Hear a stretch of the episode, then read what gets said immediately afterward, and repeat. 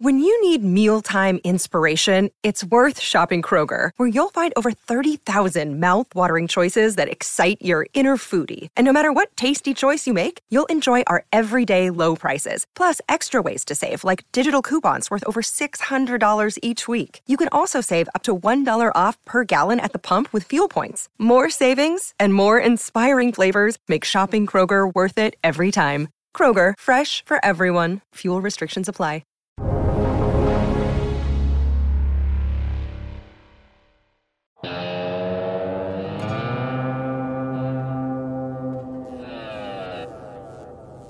It's Friday, July 2nd, 2021. I'm Ash Bennington. Welcome to the Real Vision Daily Briefing. Today, I'm joined by our own Jack Farley and RTM Capital Advisors Mark Ritchie. Here's what we're looking at right now. The U.S. economy added 850,000 jobs in June. It's a beat on the estimate and the best number in 10 months. Uh, but the internal dynamics of those numbers of that report, the employment situation report, uh, are more complicated than they seem on the surface. It's very much a mixed bag. Jack, what are you looking at today? Yeah, well, that jobs report you mentioned, Ash, it caused a classic bull steepener uh, in the U.S. Treasury market with yields on with shorter dated yields uh, falling more quickly and more greatly than yields on the longer dated bond. So it's kind of a Goldilocks jobs report. Uh, at least that's the interpretation that I gleaned from how the bond market reacted. That it was hot enough to indicate strong economic growth, but not too hot, Ash, to uh, worry market participants that you know that would force the uh, Fed's hand to take away the punch bowl. Yeah. Uh, U.S. equities, you pick your headline, Jack. Fractionally higher or at 52-week highs uh, on the Nasdaq and S&P. Uh, it's one of those days, and that's really what we're here to parse through today, which I think is going to be incredibly interesting. I'm looking forward to it, especially uh, pulling Mark Ritchie into that conversation. Jack, what else are you looking at? You see, Ash, you said marginally higher. And you're absolutely right in terms of the magnitude. But if you look at the sectors, I think every single sector in the S&P 500 was up with the exception of cyclicals, excuse me, energy and financials, as well as I believe utilities. So it is those sectors that have been leading the reflation trade that were laggards today. Of course, the OPEC meeting today ended in a stalemate with uh, Western Texas crude intermediate actually above $75. Ash, uh, time to welcome our guests. Yeah, and I would add, talking about the fractionally uh, move, the big loser of the day, energy. We're looking at, for example, XLE uh, here on the select sector spider. It's off uh, minus 0.17%. So fractionally a lower. Obviously, you look at those numbers on a year to date basis or on a one year basis, significantly higher uh, in the 40 plus percent range. So let's pull in our guest, Mark Ritchie. Welcome to the show. Thanks for having me, guys. Can't think of a uh, better way to start a holiday weekend than talking markets with you guys. Yeah, Mark. So tell us what you're looking at today. I know you've been studying the rotation trade. Yeah, I think today, in in some ways, is a microcosm of what we've been seeing all year. And so I think you know you referred to sort of a mixed bag, but towards the upside. And if you look, we set we saw Nasdaq and S and P close higher. You know, presumably on the heels of uh, positive economic numbers, while the Russell closed down a percent. And this has sort of been the tale of this rally. The indexes have kind of been playing, you know, past the baton of leadership back and forth into terms of certain areas. And, you know, the rotation or bifurcation sometimes under the surface of the market has really been, you know, kind of the story of 2021 in terms of equities, as far as I'm concerned. Yeah paint us a little bit broader picture on that. Talk about what you see when you look at each of these indices uh, and why you think it's significant and what it means. Well, for starters, I would say I think it means that, and, and, we just finished the second quarter, obviously two days ago, and the headline was, "Hey, S and P up 14 percent, you know, through Q2." Well, if you've been trading individual names or certain groups, it hasn't been quite as smooth a ride. And so I would highlight, you know, say if you look where we came into the year, growth was really hot, specifically sort of the growth momentum names that led in Q4, NASDAQ related area, and even Russell post election. And then in sort of early February, those all topped out. And that's when sort of this cyclical reflation, um, almost value, Dow, financials, energy, commodities, grabbed the baton violently from growth, I would argue, and sort of pulled the market higher. And under the surface, everything that led got, in some cases, even crushed. But we didn't see a larger general equity sell off. And this is sort of uh, what I alluded to last time, where there's been this continual rotation under the surface, which has made it you need to you've needed to be very nimble or you've needed to be very sort of hands off and just stick with the index hmm. in in order to keep yourself from kind of getting chopped around a little bit. And Mark, how are you thinking about mega cap tech, whether it's Apple, Amazon, Microsoft, Google? I think with the exception of Google, these stocks haven't participated in the broad-based rally we've seen over the past 6 months. Yeah, great question. And so I have been in the camp of of sort of watching very closely. I'm not I'm sort of agnostic on big cap tech in terms of do I really want to be overweight them? But if you look specifically at Apple and Amazon, I think Amazon's even more important because it's been in a base for a year after what was a it doubled off the COVID lows and has really kind of gone nowhere. If you if you bring up a chart of that though, it's got a pretty nice cup and handle on the daily, which looks to be, you know, going to be breaking into new high ground. If that stock breaks out meaningfully, it is going to pull the market with it. Similar, similarly with Apple. So those are two I'm watching really closely. Google has been sort of the leader in that old guard mega cap. And, you know, I'm somebody who it's like you follow the institutions. If the institutions are going to continue to put money to work, I think managers in some cases are more comfortable going, well, buy let's let's buy a little more Amazon, let's buy a little more Microsoft, let's buy a little more Google, than going out the risk curve. It's sort of that growth at a reasonable price. But uh, you know, again, if you look at where they're at, they, they look like they could be at least something like Amazon and some of these enterprise software names going down the risk curve a little bit. Look like they may be ready to break into new 52 week highs. If that happens, uh, I think you know the extension of the bull market is on. And then the other thing I would key in on is the Russell. Uh, I've got a question, Mark. How are you thinking about breadth? That is the participation within the rally. If the FANG uh, trade heats up, it could lift the market higher, even as most stocks don't participate in the rally. But of course, the hallmark has been a broad-based participation. So um, let's take a look, little bit of a look at the uh, you know breadth charts as well as the advanced decline charts. What are you seeing there, and what do they mean? Sure, right. So advanced decline line is something I've mentioned before and something I watch. And normally what I want to see, so it, simple, if you look at the index, the advanced decline line is just like a reading under the surface to say how are the components and the parts of the larger index sort of trading relative to itself.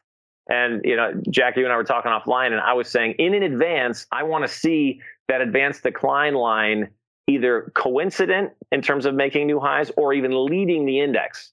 So the reason is because it just represents that there are more bulls in the herd moving things ahead. Uh, it's not necessarily a it's not a perfect indicator, um, but more so like if we see mega cap tech break out and the advanced decline line diverges, doesn't really make new highs or or lags pretty badly, it would tell me that the only thing that's pulling this market higher is Apple, Amazon, Microsoft, and that there's not a ton of breadth to the rally, which again doesn't mean you can't participate, but it definitely means if those names start to wobble, the whole market is much more likely to pull in sharply. And if you study this stuff, this is this isn't new. I didn't make this up. It, it's just if you look at these divergences historically, where healthier advances tend to be led by more names.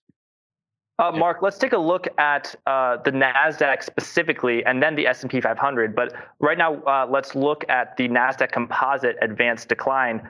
Very uh, quite a wobbly chart uh, from February, especially to May. How can you interpret this uh, for us, and what does it mean? Yeah, so you can see that the Nasdaq. this would be an example of one that's potentially diverging. Um, I discount the Nasdaq AD line a little bit, say relative to the S&P 500 um, because it sometimes has some issues that hold it back because things are regularly delisted and that type of thing. This is where sometimes it's healthy to look at a number of the indexes, NYSE, NASDAQ, S&P 500 to give you a little bit more of a holistic picture.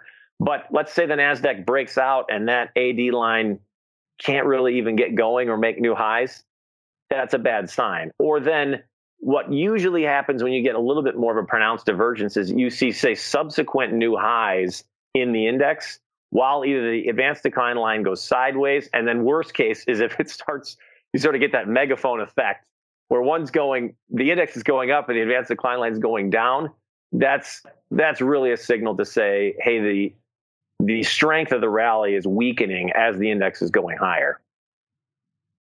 You're a podcast listener, and this is a podcast ad. Reach great listeners like yourself with podcast advertising from Libsyn Ads. Choose from hundreds of top podcasts offering host endorsements, or run a reproduced ad like this one across thousands of shows to reach your target audience with Libsyn Ads. Go to libsynads.com now. That's L I B S Y N ads.com.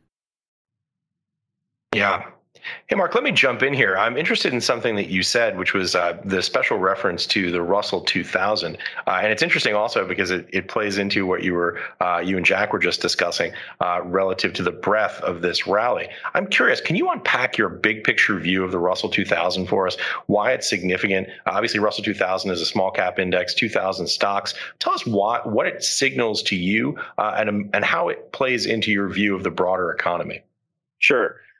Well, the broader economy, um, you know, I might leave that a little bit aside. Um, however, generally, what I would say is if you look at the Russell 2000 or how I think about it, it's just a good proxy for risk. So when it comes to are managers willing to take risk? The of the four major indices, the Russell 2000 would be furthest out the risk curve. Say Dow 30 would be, you know, nearest. And so it tells me if the Russell can break out, and if you look at the chart, this is where it's kind of important. You've got a pretty nice technical consolidation going back to you know February, March, where if you look, say post October, had a nice run after the election, and is really just marked time. Well, that's sort of the, that's sort of the healthy stair step action of the market. Now, if we can't resolve to the upside, or and, and we've we had these type of scenarios in 17 and 18 a little bit where the Russell just kind of lagged the whole way. The NASDAQ just continued to go. Um, I would prefer to see the Russell really break out strongly because it, with with an index of 2,000 names like you mentioned and a little say smaller cap growth, one it will signal there's more risk appetite from managers and it will signal potentially stronger breadth because you got an index of 2,000 names breaking out, and that's sometimes traders are are often fooled by they think, wow, I'm I'm a really good stock picker. Um, well, if the Russell's going up, it's sort of like if it's in a strong trend, you can throw darts and probably make money because you have so many names that are just kind of you know moving up the right hand side of their chart. Versus when it's just the Dow or more narrow indexes. Now, whether that necessarily translates into larger economic growth, I'm not gonna I'm not gonna take a really strong position. Um, but obviously, you know, I'm the, the, stronger position I would take is that the market tends to like that Goldilocks, regardless of the index. It doesn't yeah. want these big, rip roaring GDP, you know, type prints. So low and slow as far as growth in the economy. Right. I think will will is the rising tide that will lift all equity boats. Yeah, that's so interesting to me because you start to get into this weird, like, how many angels can dance on the head of a pin question, which how good does the good news have to be before good news becomes bad news, right? And that's like this really weird sort of meta analysis of basically how equity markets play the future expectation from the Fed in terms of rate hike path.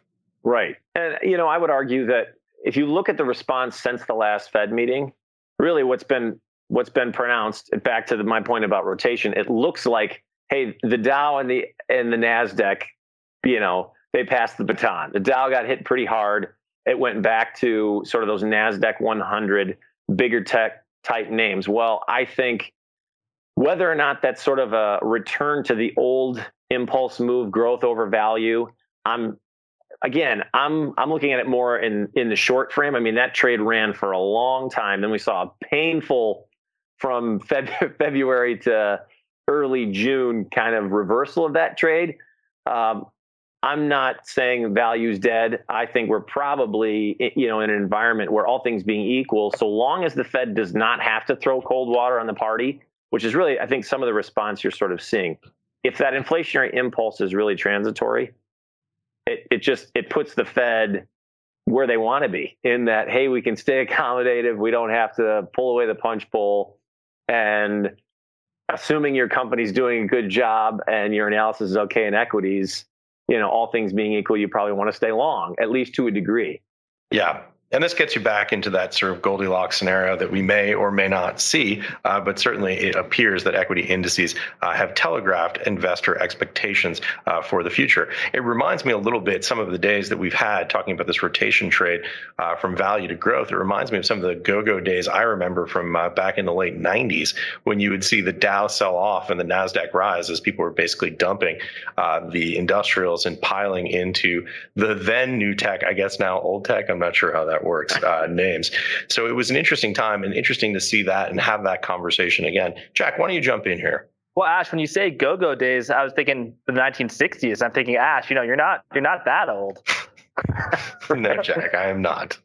Uh, I want to know. So that's growth and value. Mark, how are you thinking about the hyper growth stocks? A few names come to mind: uh, Palantir Technologies, and then there, of course is the ARK stocks, ARKK, which consists of DocuSign, uh, Tesla, Square, and the like. And then there's a stock called Wish, which uh, is growing its revenues at something like 70 or 80 percent per year. All of these stocks surged in January and February, uh, and they got annihilated uh, between February and May. Since then, they've had a little bit of a rollover, a little bit of a second wave that was exacerbated by the FOMC meeting last month that you, um, uh, Mark, just talked about. So, how are you thinking about these hyper growth names?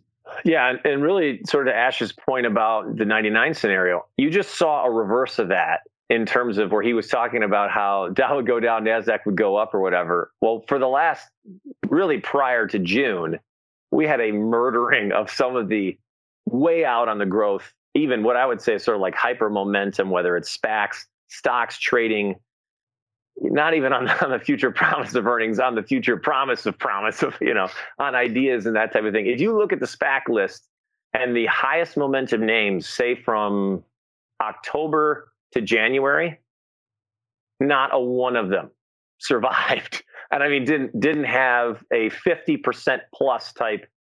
Uh, I wouldn't even I wouldn't call those corrections. I mean, those are those are bloodlettings yeah. for the Bulls. And the and this this has been this has been what I think has gone a little bit under the surface in terms of so you've had growth those are these are names I tr- traditionally think of. They have earnings and sales, or if they don't have earnings, they have very strong sales. So they're trading on the future promise of earnings, maybe right around the corner. And some of the enterprise software names would be a good example. Then you have further out the risk curve, no growth, maybe very little sales, or neither. And that was how many of these SPAC names. If you looked at the 52 week low list between, say, March and May, it was just full of those kind of names. Meanwhile, the Dow was chugging along. Uh, so yeah, we had this huge uh, rinsing of call them you know weak bulls, irresponsible longs, what you know in in one niche area of the market. And so to your point, Palantir is a really good example. Wish is a good example. Here are two companies. Their numbers look great. Well, their charts look horrible. Uh, so you know this is sort of the old my my short-term trader hat, I put that on and I go, I'm not touching these. They they have some work to do before they're going to get me interested because they just look like um, like they've got broken legs, so to speak. They need to they need to heal up and sort of put in some constructive price action, you know, before you, you want to entertain them. It doesn't mean though that they're dead for good. Um, and you've seen sort of the less risky areas of growth, mega cap being one, and some of the other areas I just mentioned are trading now. Some of them at or you know, in 52 week highs for say the first time in several months. And that's reflected in the look at the Nasdaq chart. It broke out just prior to the Fed meeting, shook out a little bit, and then took right back off into new all time highs. Yeah. So we've got our first question uh, coming into us from Jeff Defoe, uh, and the question is: I'd like to hear some thoughts on VXX moving in direct correlation with SPY several times this week, including today. Boy, I guess the first question is: Let's explain the question. Uh, so VXX obviously is it's an ETN that's tied to the short-term moves of the VIX. Uh, SPY is the uh, is this is the Spider uh, S&P 500 ETF you expect to see those moving in opposite directions. Today we see them moving today and some other days. Uh, yes. Go ahead.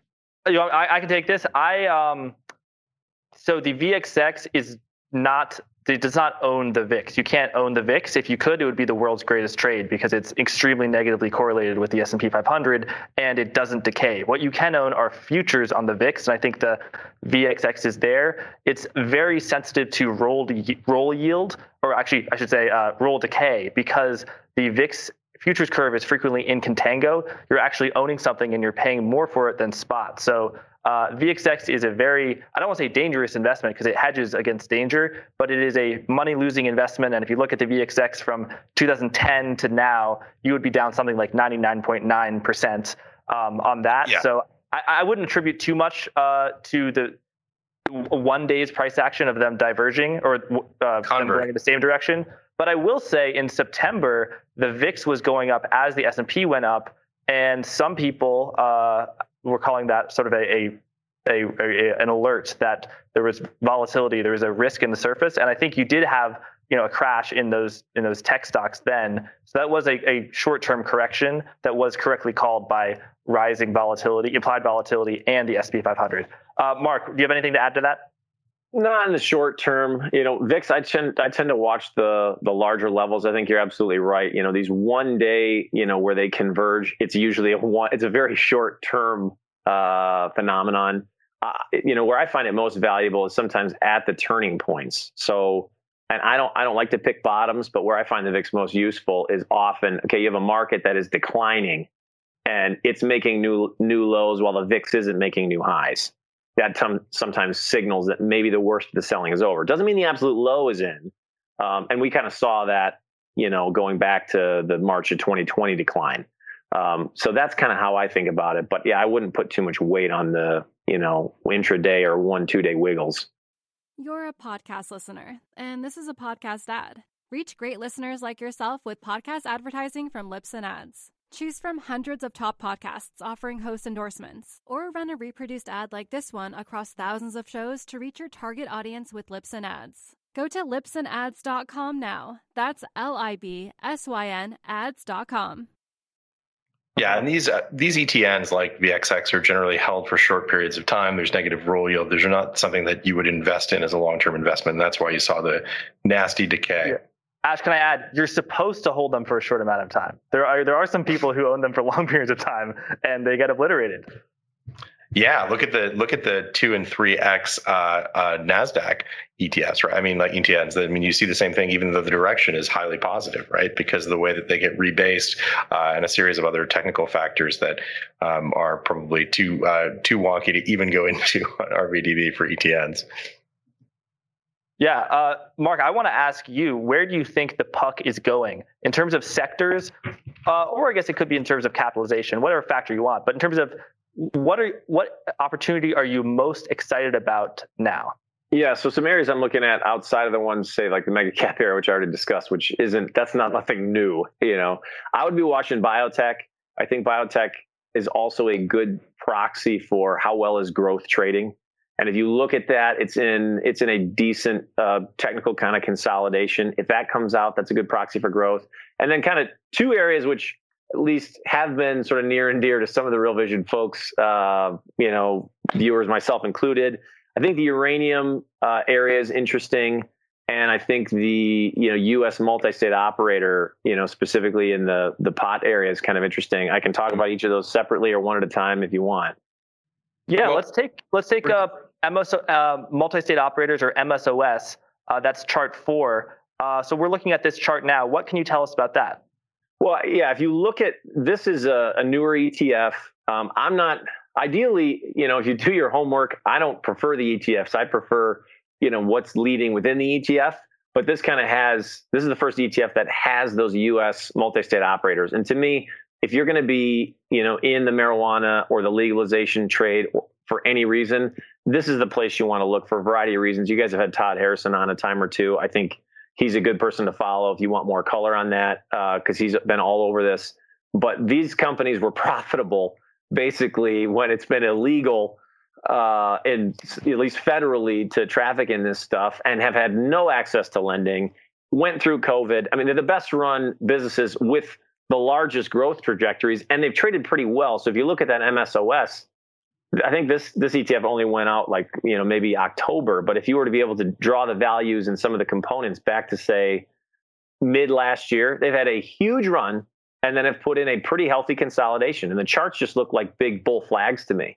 So if they can start if they can start moving up that right hand side, I own a little bit of uh, green thumb, full dis- uh, uh, full disclosure, um, but I'll be getting a lot longer you know, if that trade starts to resolve itself uh, up the right hand side of their chart. And I just think the growth, you know, is enormous there. And they also have this interesting, there's an interesting arbitrage there, which I think a lot of people don't understand. And that's a lot of institutions can't own them yet. Well, that tells me this is sort of that drinking way ahead of the herd. You know, Bill Miller, I think, just came out and recently said he put a position in one, but a lot of funds I talked to one of the IR people at one of these companies, and they're like, Do you know how many you know, institutions are like, we can't get this past due diligence. Well, they will at some at some point. And the, if if these were listed on the NYSE just based on the sales alone, they would re-rate pretty quickly, I think. Hmm. So how long you want to stick around for that trade, I, you know, I don't know, but I still think that's where the juice is. It's not in the Canadian names. There's not near as much growth there. Yeah, the irony is those are the publicly listed ones you know the canopy growths and the auroras and that kind of stuff that people can trade and get past you know due diligence on some of the stuff but the real opportunity i think is in the other ones so msos really? would be the, the easiest way to play it. Um, but i think you know TerrAscend green thumb uh, cresco curaleaf uh, would be kind of the, the four i would look at within that etf even Gentlemen, I'm. Uh, this is a great conversation, but I'm mindful of the clock, and I just wanted to ask, uh, Jack, tell us a little bit about your conversation with Chris Whalen that you've got coming up, or actually, oh. I should say, it was released today. Right. I actually interviewed banking analyst Chris Whalen earlier, and you know the banks report their earnings. I think in, in two weeks, and now that they have started being able to buy back their own stock and pay dividends since they passed their stress tests from the Fed with flying colors, uh, I wanted to know what's what's going to happen with them. So I talked to Chris Whalen, and uh, I think we have a clip. Let, let's take a look. You're going to see big numbers on dividends and share buybacks. They're going to go up an order of magnitude from where they were in the fourth and third quarter last year. And then, you know, the release of, of reserves from last year for the crisis we didn't have. There was no credit crisis last year. In fact, credit looks pristine at the moment uh, will pretty much dissipate by the third quarter. So by the fourth quarter, earnings and revenue will be down, and it will be closer to the run rate of, say, a year, year and a half ago uh, versus what you're going to see this quarter. So yeah, um, if you want to watch that, you can watch that on Real Vision Plus. It's available to all Real Vision Plus members. Ash, I know I'll hand the uh, the, the baton back to you because I know we only have uh, two minutes left. Yeah, plus tier. Great, great, uh, great uh, conversation. Uh, Mark, we've had a, a, tremendous conversation here today. I think it was fascinating. We went deep into the weeds on a lot of this, got some real detail. I want to throw it to you for the last question, which is give us your 50,000 foot overview on the big picture narrative, what you're thinking, and how you take this in uh, if you've only got like a very high level explanation of what you think is happening now. Well, I think the obviously the bull market is alive at equities, uh, and you'd be crazy to conclude otherwise.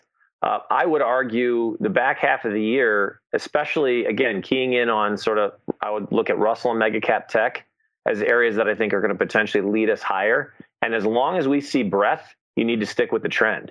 Uh, the other thing I would watch for is, you know, if we get some hotter, you know, in, inflation type uh, numbers going forward and the market starts to smell that the Fed's going to have to pull things back, I think you'll see a correction. I would still be in the camp though. If you if you look generally, these trends don't end in a day. So the first correction, you don't want to be sitting through it necessarily, uh, but then you want to kind of see again how do the groups trade. But I would say stick with the trend, uh, stick with potentially mega cap growth if they break out, and then if we see breadth you know, move to new highs, that's a signal we're going to see another extension leg of the bull market. That's about as crisp and clear as a 50,000 foot actionable summary as I have ever heard, Mark. Thank you so much for joining us. Like I said, I love hanging out on Real Vision. Good, good to be with you guys, and have a great holiday weekend, everybody. Jack, Thanks, Mark. Great to be here. Thanks so much for joining us. Everyone, enjoy the holiday weekend. Have a good weekend.